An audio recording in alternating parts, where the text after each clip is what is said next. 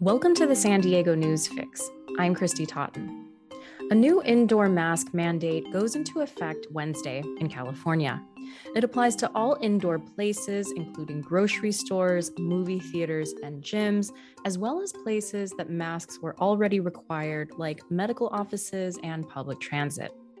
In addition, the state is requiring proof of vaccination or a negative COVID test for events with more than 1,000 people present. UT health reporter Paul Sisson is here with more details. Okay, Paul, tell us about this mask mandate. Why now?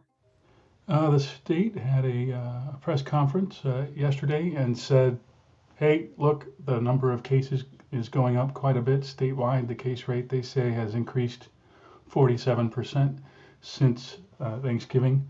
Um, a lot of that uh, has to do with uh, the Delta variant uh, being more transmissible than, than, than others that came before it. Um, but beyond that, uh, we we see this uh, this new Omicron variant uh, entering our area and um, and entering the state in general, and that is is thought to be going to bring a larger surge of of illness in the in the coming weeks in December and into January. Gotcha. Um, I feel like I read recently that COVID cases were going down in San Diego. Is that not the case, or what is the picture of COVID in San Diego County as it stands? Uh, we are we are hovering around the thousand case new case per day mark, um, and uh, you know that's that's about twice as high as it was for a few months. Uh, you know, uh, uh, October, November, we were seeing four to 500 new cases per day. Since Thanksgiving, we've seen a bit of a bump. Uh, there, there was one day where they had uh, over a thousand cases. Uh, actually, a couple days where they had over a thousand cases come in in a single day. So we, since Thanksgiving, we, we have seen something of an increase. Um, it's come down a little bit from from the initial um, surge about a week after Thanksgiving, but it's still elevated compared to where it was uh, a month or two ago. I see. And so, what do we know about the Omicron variant? Uh, we know that it uh, started in South Africa. I guess everybody knows that now. Um, we know that it has a lot of different mutations in its spike protein. Uh, this is uh, the, the, part of the virus on its uh, exterior shell that it uses to enter human cells and also that our immune systems use to detect it. Um, there, there is some, some worry that it, it's uh, more resistant to immune protections, uh, be they from vaccination or from natural immunity from getting in, infected with another type of coronavirus, um, than uh, Delta or, or other um, previous types were. So uh, the, the worry is that it uh, that it is much uh, less affected by the protections that we all already are carrying around.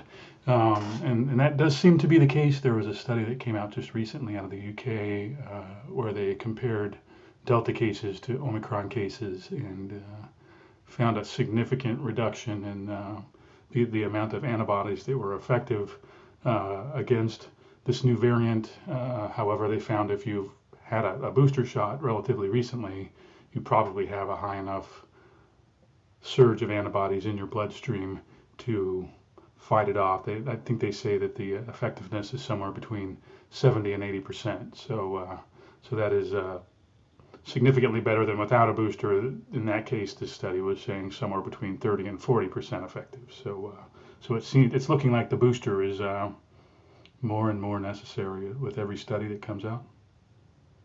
What about the severity of the cases? Are people becoming very ill because of Omicron? And, and what have we seen as far as deaths?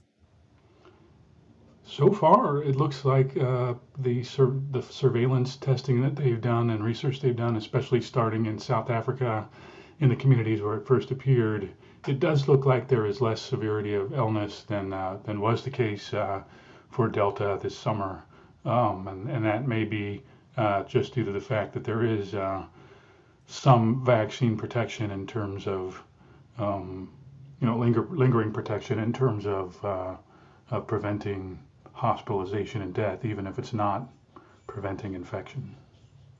Um, well, going back to the mask mandate, what has been the response locally?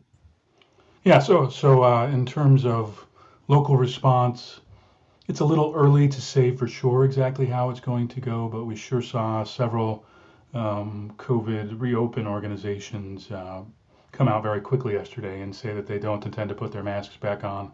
Uh, they're going to be going to local stores and uh, and other public places uh, with their faces uncovered, and, and, it seems like that's going to create a fair amount of friction uh, between businesses and their customers. Uh, you know, if you think of people going into grocery stores and refusing to wear their masks or what have you, it seems like we're going to have a fair bit of that starting tomorrow when the when the mask mandate for indoor public lo- uh, locations starts again for the next month. I mean, is there going to be enforcement of of this? I mean, I, I guess we've been through this before and we've kind of seen how it played out. But did the state mention anything about that? Yeah, they, they asked uh, Dr. Ghaly, the, the head of uh, Health and Human Services for the state yesterday, uh, whether there were any plans to have any additional enforcement. He said no, uh, that they were pretty much relying on organizations and locations and people who are running different venues to enforce uh, kind of in an ad hoc way. If you if you run a store and you see somebody come in without a mask on, ask them to put their mask on or ask them to leave kind of like we had all through 2020 and half of 2021. It looks like it's just going to be the status quo uh, level of enforcement. It doesn't sound like we're going to have any situation where we have law enforcement or security of some kind going out there and writing people tickets uh, or anything like that. It sounds like it's just more just like it was before organizations kind of being forced to handle this enforcement on their own properties. Okay, well, we'll see how it turns out. Paul Sisson, health reporter at the UT. Thank you. Thank you.